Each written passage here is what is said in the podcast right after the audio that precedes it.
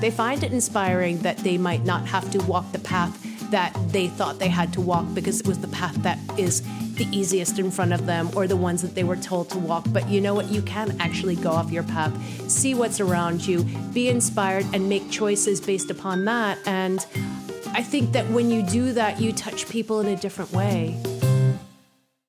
This is Tell Me What to Say, and this is Drew Kugler. I've been very fortunate, very fortunate, both in my day to day work and on this podcast, to explore a variety of issues and guests' occupations from a whole wide variety of industries. Just to name a few technology, medicine, creative arts, food service the list, I promise, will continue to diversify as we go.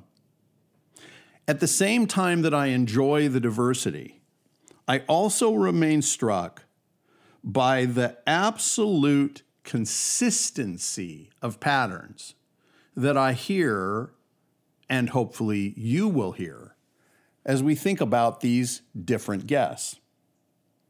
Take, for example, today's guest.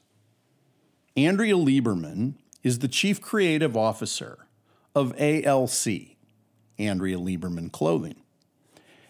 And what a range of thoughts you will hear from her today. Where her design inspirations were first fostered, how fashion has a special role in reflecting culture in very diverse ways.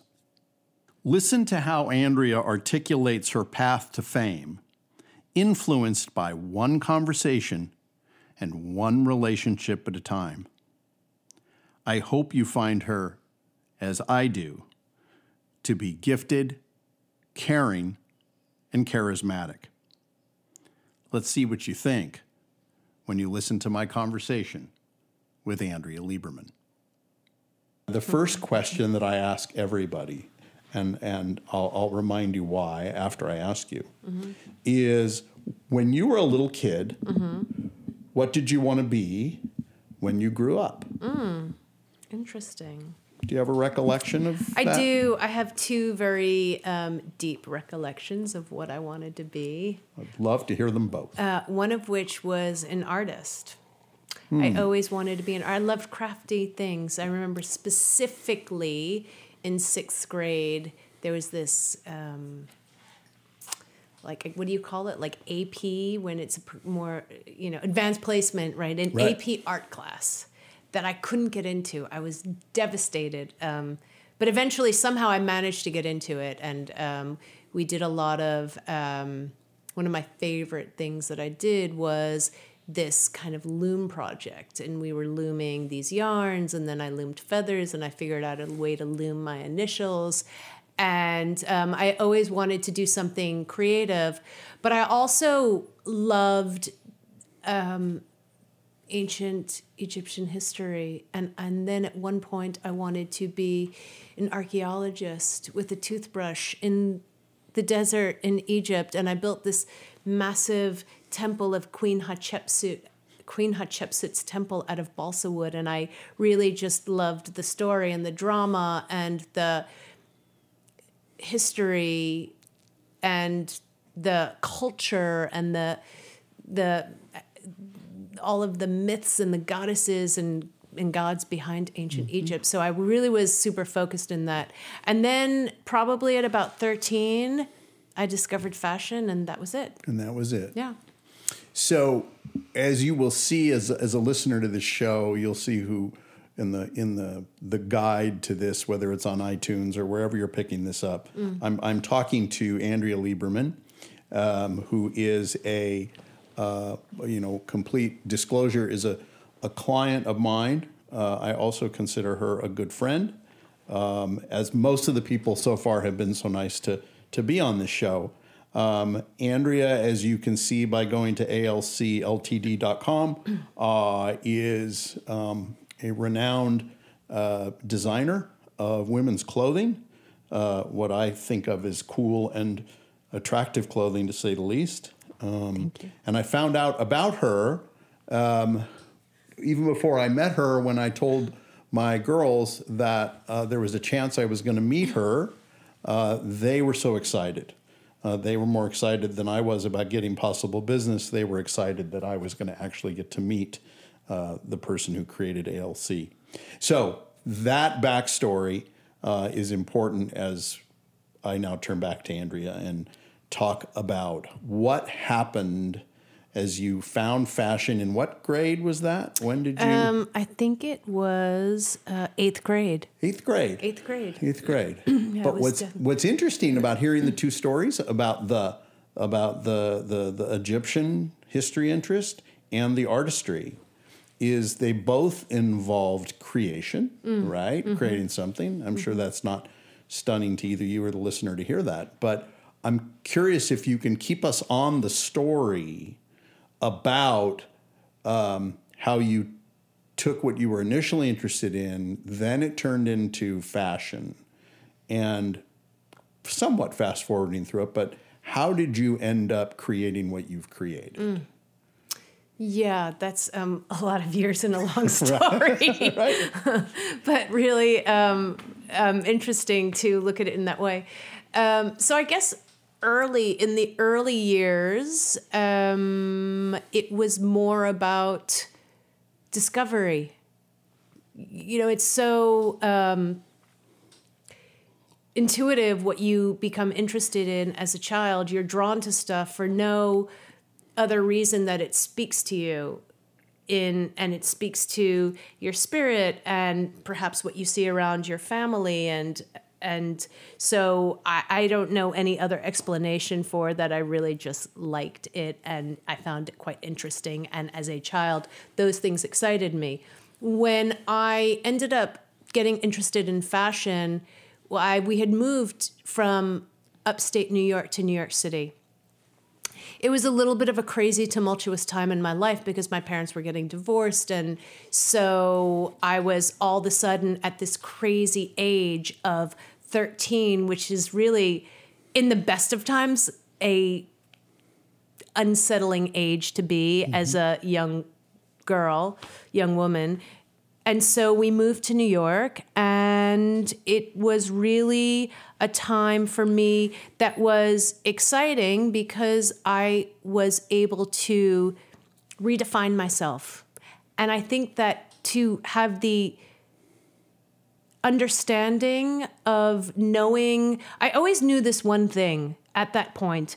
I knew that where I grew up, a lot of people were interested in hanging out, getting drunk, or it was the 70s and so people were kind of it was the 70s in the in in in the country in the suburbs and people were hanging out and they weren't really that culturally aware. But i was always interested in culture from an early age and and the differences in people and where they grew up and religions and cultures and all matter of one so for me I, I remember being so excited. I remembered knowing that there was so much more for me than the life I was living at that point. And so mm-hmm. for me, moving to New York was a cultural eye opener. Hmm. It was, I got to go to museums, I got to go to a private school where I knew that I would have a different level of focus from my teachers. It was just, I was excited about the cultural shift that I was about to, this journey that I was about Yeah. to embark on.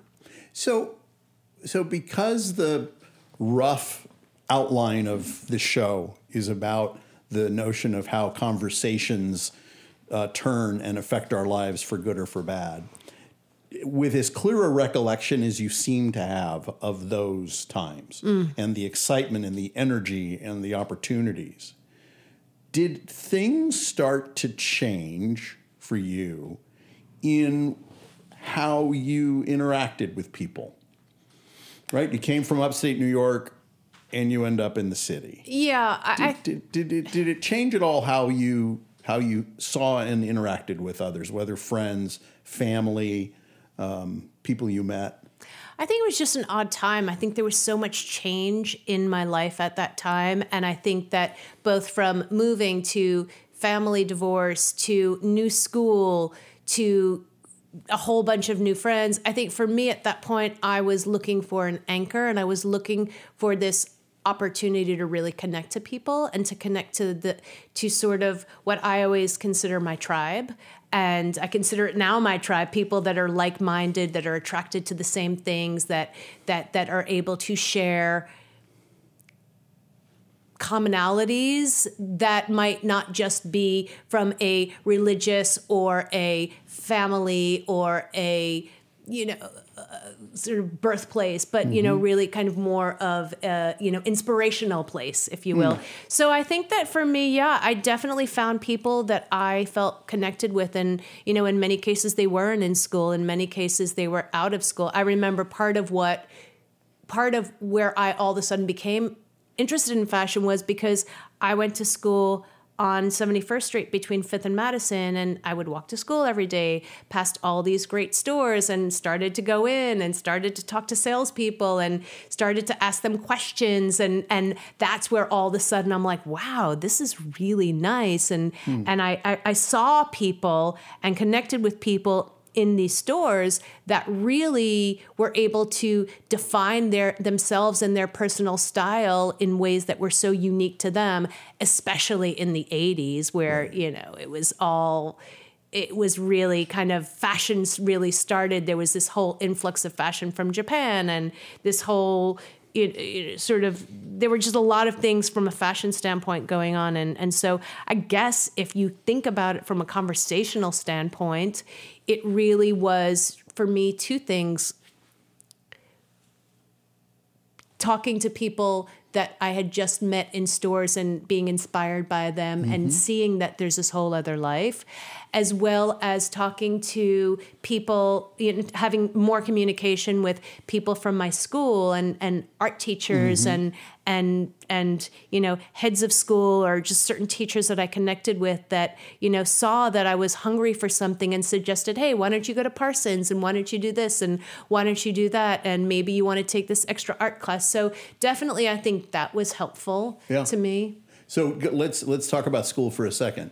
Uh, so there you are at that at that school at Seventy First between Fifth and Madison. Mm, mm-hmm. um, do you uh, do you remember if you had to pick, which I'm going to ask you to, mm. um, the most influential teacher? Because mm. I always ask this question to mm-hmm. people. I have this this connection. If you want to think about being a better leader, you sh- it is all, and we've talked about this. You really you really somewhat need to take on the mindset of a great teacher, mm. right? Because it really isn't about you, it's about others and influencing people's thinking. So, to you, is there a teacher that sticks out either then uh, or maybe a little past that that had those kinds of conversations with you and what was it about him or her i mean to be in full disclosure mm-hmm. i was a mm-hmm. really bad student mm-hmm.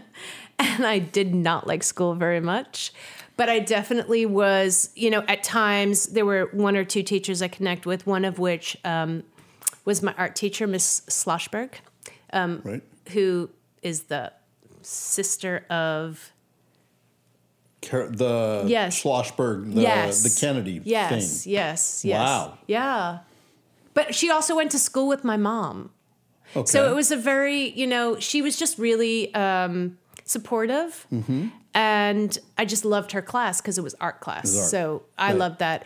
And then I had, um, I can't even remember her name, my um, English teacher, uh, you know, oftentimes things came through in stories that, you know, when I had to write stories. Right. You call them stories, right? Right, right. I don't even yeah. I'm so not you had to write stuff. Right. to write stuff and right. my personal writings. Right. And so she oftentimes would call me in and want to have conversation with me. I suppose I had the most conversation with her um, because it was really a lot of times out of you know, I look in all full disclosure, like I always got in trouble in school. Right. Yeah. So when I, you know, but we spoke about the troubles that I had, and we spoke about um, when there were things in the stories that felt, you know, troubling to her, uh, that she thought that I obviously had some deep thoughts on my mind that we needed to talk about, and she was pretty helpful to me when I think about it. And in pulling, in helping you yeah, I have to remember those. her name. That's it's right. um, my memories. That's all right. Schlossberg is a hard name to forget. I so yeah, it's, so, yes. So what was speaking of conversations about bad things? Mm. Um, uh, uh, is there a memory that you can share about, like you said, you misbehaved in high school, right? And she had talks with you. What would be? Was it something radical, or was it just not showing up to class, or I mean- what was the the things that kept you? I just always got in a lot of trouble. I got in trouble for not being in dress code. I got in trouble for not doing my homework. I got in trouble because I used to have these like crazy hair extensions and they didn't understand what it was. And Right. when I showed up with like basically dreadlocks, and Right. my mom's like pulling my hair, like, you can take the wig off. I'm like, no, mom, you understand, it doesn't come off. so, you know, they were oftentimes rewriting dress codes for me. That was always a big one. There was always Right. addendum to the dress codes Right. because of me. Um, and just really super highly personal things about, you know, um, whether it was about a girl. I wrote one story about a girl who wanted to kill herself. And even though it wasn't necessarily something that I wanted to do, I was going through a lot of stuff at the time in my family uh, with my parents' divorce, which really was just heartbreaking. Sure. So at that time, my teacher suggested that I she saw this so she's obviously thinking, you know, it was a cry for help, which in many ways it probably was and so then she connected me to a therapist and so then I first started going to a therapist. Uh, so then that was conversation which was awesome. Wow, Right. we are going deep. Well, but but but I I can't help but connect your uh, hair extensions to where you are now, right? In terms of if anyone looks at uh, chooses to look or is familiar with your brand at all, it has an edge to it. It has uh, a lot of stuff that people are, I guess, would need to rewrite a little dress code for, right?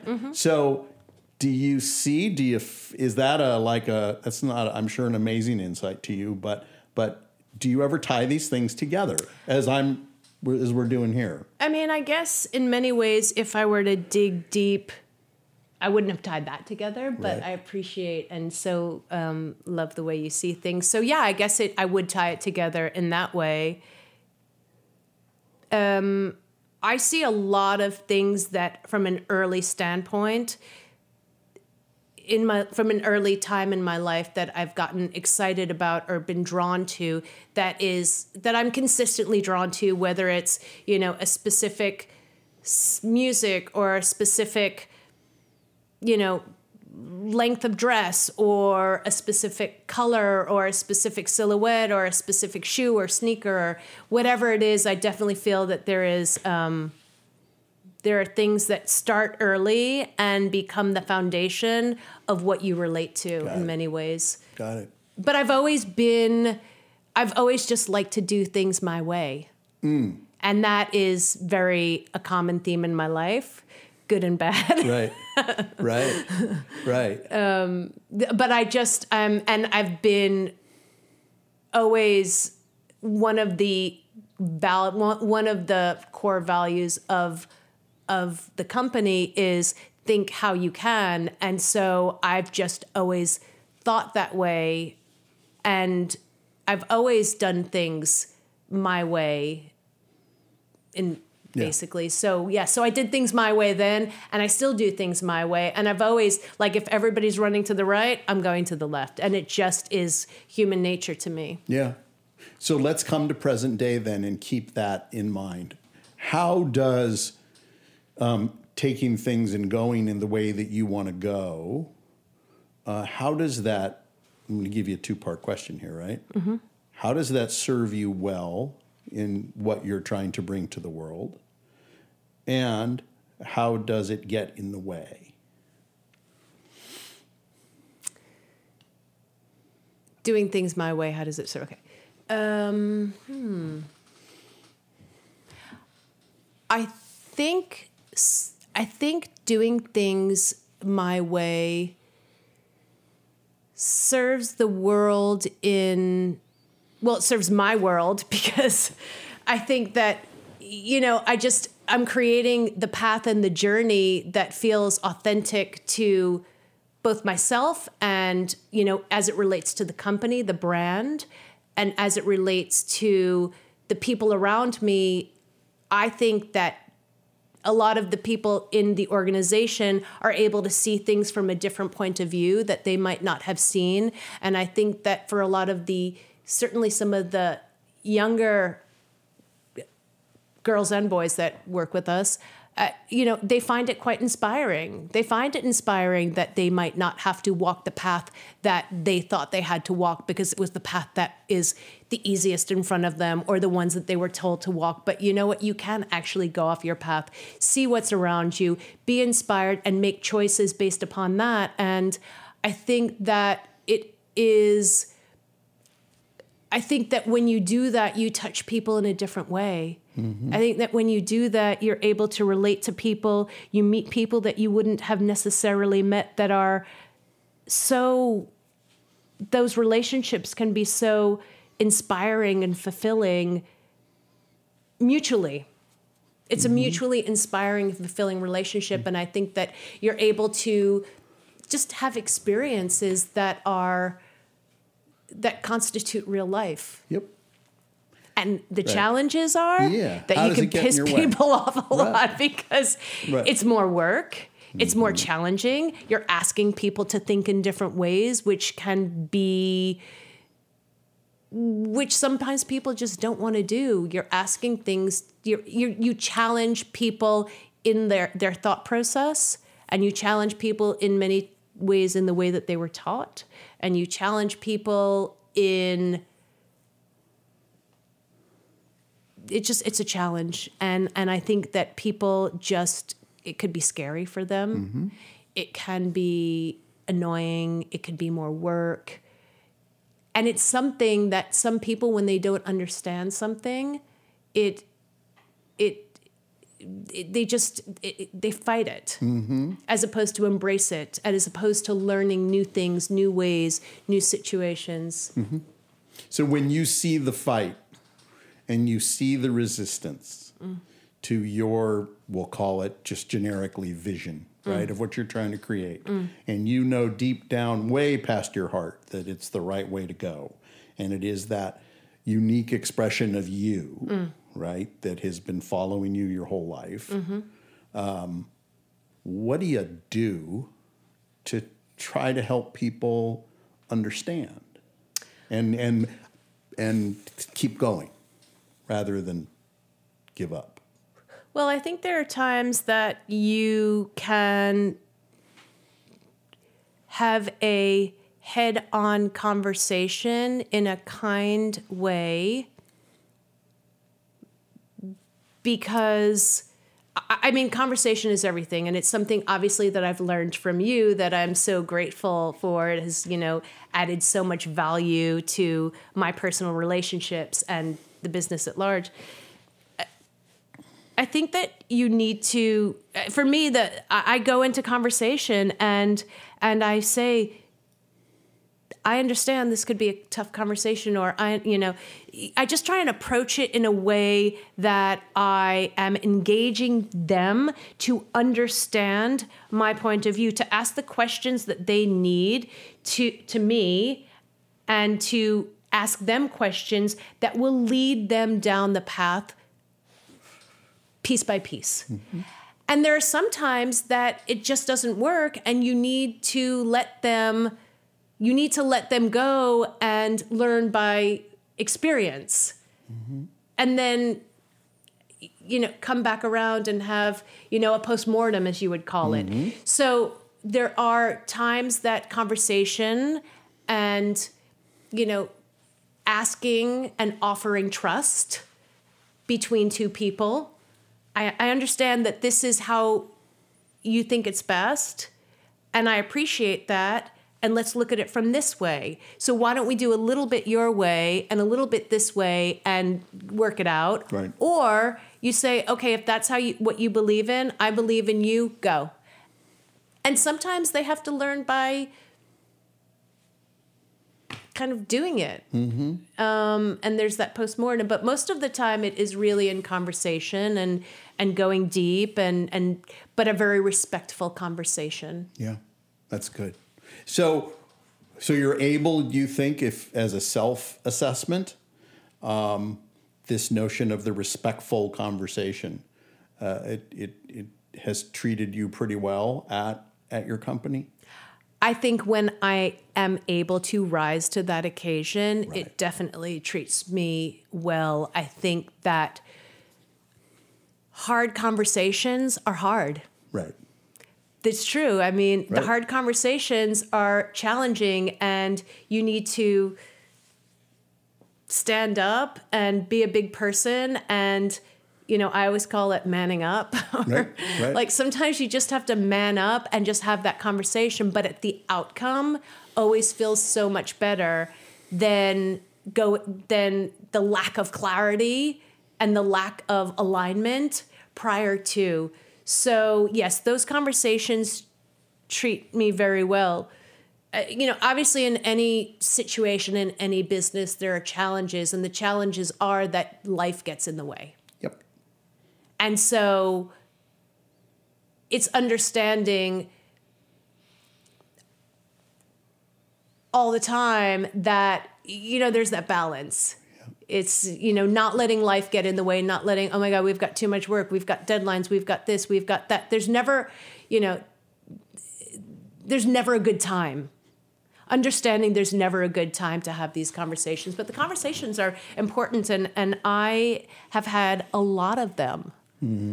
And you know, sometimes things work out, or sometimes you actually come to the conclusion that it might not work out between the two of you. And so, you know, that that conclusion is that that it's not the right fit, Right. or that you are in such disagreement in the way you see what the road ahead looks like that you actually have to take two different roads. Yep. But you have to get there because you need to be aligned with people and you need to be communicative in order to grow and do the do the work that's important. Right. And that that creates the ultimate irony in what you're saying because you started by saying it's about your you know your view mm-hmm. right which you are, are proud of and have developed and has been successful but at the end of your story you end up with it's about connecting with others so that becomes the grand dilemma is how do you stay true to your this is just more what i'm wondering mm-hmm. right? As i think especially in working with people like you it's always about the the energy behind your vision but also the fact that you can't do it by yourself. No, I mean it is all about the team and I never say especially as it comes to the company and ALC and, and our work there, it's never a I did this. It's always a we, a hundred percent. And the team is unbelievable and and there's a lot of pressures that we face mm-hmm. on the daily. Business is hard. Yep. It just it is. It's not and of all the businesses that one could choose to go into, this is not one of the easy right, ones right but we all chose it and we're all here for a reason and so yes we need to be aligned and i think that as i as i get more and more into the role of leadership within the company and i have more of these conversations the interesting outcome of all of these conversations that i have that we have together is that they are hard, but the growth is for everybody. I grow as much in a conversation and I feel so like I have gained so much from these challenging conversation conversations as much as the person that I'm conversating mm-hmm. with. Mm-hmm. So it is this mutual growth experience that is uplifting and healing at the same time. Right. And aligning. Is there mm-hmm. you're sort of like more in alignment? You feel better because you finally were able to get whatever you were able to rip the band-aid off in whatever way shape or form you were ripping off the band-aid and so you, there's like a release there's an understanding, and there's a growth, all from this conversation that is that is beneficial to whomever is in the conversation. Exactly. So one more question about conversations, and then I want to ask you about an even tougher leadership challenge, mm. and we'll we'll begin to conclude there. Um, one more question about hard conversations. If you had to point, think through one of those conversations. Okay, I have to think. What's the hardest part of the hard conversation? Oh, just getting in the room and to, just psyching yourself up for it. Yeah. It's the hardest part. I think that it is never easy to have a hard conversation. Right. And I think that overcoming the initial um, overcoming the initial mental personal mental block and the hesitation of wanting to just jump in jump in the deep end is the biggest challenge. Yep. And then sometimes when you jump in and you kind of feel like you're drowning and you gotta like Right. get some air, Swim. that could be a little tricky. Right. But um, you know, when somebody's looking at you like deer in a headlight. Yep. But but I think once the conversation gets going and people feel free and open to open up, then all of a sudden, you know, you start to get somewhere. right. So I think for me, uh, the anticipation of the conversation is the biggest challenge. It's the hardest part. Yeah. And I, I, I, in all the years and all the people that I've talked to about taking that leap, I've never been able to lessen the difficulty of the mental side of it. What you just described, the anticipation, is all in your head. It is not your head, anybody's head. And it is simply getting people to accept that, look it squarely in the eye, and jump that you ever, ever get to what we would call the easier part. Mm-hmm. And the part, as you said, that brings so much benefit. A hundred percent. So I also the- think that you know we are very we're high in specifically at, at ALC. It's a highly creative company, so you've got a lot of emotion and you've got a lot of creative people that pour a lot of their. You know, we're not kind of filling out spreadsheets. We are really giving a piece of our soul and our spirit into what we do. So you're dealing with people that are raw with this creative energy. And so you're the anticipation of jumping into a a tough conversation with a very emotional, raw, creative person is like level 10. It's that much more. It's that hard. That much Yeah. harder. Right. Right. But probably because of that raw emotion, I'm assuming from watching a little bit of what goes on on the floor in in, in your place and in some other places, there are therefore more opportunities created to have these hard or the necessity Mm. because of that emotion bouncing around off those walls. Mm-hmm. So you have to either get better at it or you really sink. A And hundred percent. And you know, the interesting thing that I find, especially with the challenge of the business and the conversations and you know, this conversation about growth, not only personal, but also business growth. As the company grows, the roles change. And as the roles change, it's sort of it's it's it's sort of everything is relative. So if my role changed, then somebody else's role near me, you know, around me changes. So I'm getting used to this role, they're getting used to that role. And so the conversations also are always evolving and changing. Mm-hmm. Whereas it might have been a different conversation a year ago than it is today. And the things that we are focused on should be different than they were a year ago in many ways. So so conversations are constantly changing and I think that also has been a bit of a challenge within the concept of conversation is well last year this is what we spoke about and this is what your feelings were last year and i'm like well this year the business is here and this is where we're at so maybe we should think about it from this point of view and so um, yeah that is interesting too makes a difference. Yeah. All right, the toughest leadership challenge. It's time for the only curveball I'll throw you. Oh, no. Um, the the the hardest, at least speaking for myself, the hardest leadership job I have is of my two daughters. Mm. Um, uh, all, the good and all the bad, all the intensity, all the emotion, everything you've talked Mm-hmm. about. So, do you find yourself being different at work than you do you have two children. Oh yeah. Right, younger than than than my girls, Yes. but still. Um, talk a little bit about conversations in kids. That's kids. hard. I will say I'm definitely it's something that I've been focused on. It's a different conversation. A when you ask them a question, they don't have to answer you. I mean, right there, it's like, you know, they're allowed to answer you in one word questions, Mm-hmm. whereas perhaps at work in a different environment, it's more of a conversation. It's challenging. I, I mean, it is really challenging. Mm-hmm. And I think that especially it's challenging as a working mother. Mm-hmm. Uh, I think that it's, but the same rules apply. If you are able to sit down in an honest and healthy way and connect with them, then you get more like a higher level of communication. Yep. But when you're when you're screaming at them or not even screaming at them, but like put your shoes on, put your shoes on, get dressed, we have to go, we're late, we're this when you tell them what to do, it doesn't work. No. But when you are engaged with them in a different way and they're excited about it or they understand what needs to happen, then it's a little smoother. Although mm-hmm.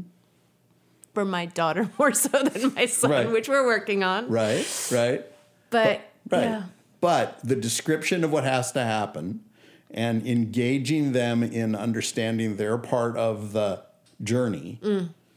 That's where it feels, though the emotions are different, that's where it feels very similar mm-hmm. to leading a company. Mm-hmm. Right? So I've always believed, and I'm, I'm sure as a, a listener thinks about this, I've always believed that you can take any parenting book and you somewhere in there parent and leader you can scratch or rewrite the word because it is a very similar sort of challenge though you are dealing with to your point a very different audience Very at different, times. yeah. but the similarity is the asking of the question I do often try and think back to some of our conversations and some of the practices that I have tried to live with and engage at ALC, and I try to bring it home a hundred percent. I mean, it is. Uh, and it, you're right. It works. It works better when you engage with them than when you're telling them, what, to Mm-hmm. Them do, what to do. because they just don't listen. nope Yeah. nope we Yeah. learned that as kids andrea thank you for Pleasure. This was so walking fun. me through this and um, and there'll be ways for people to find out about your brand that'll all be on the website and uh, we've been talking to andrea lieberman on tell me what to say Thank you. This was so fun.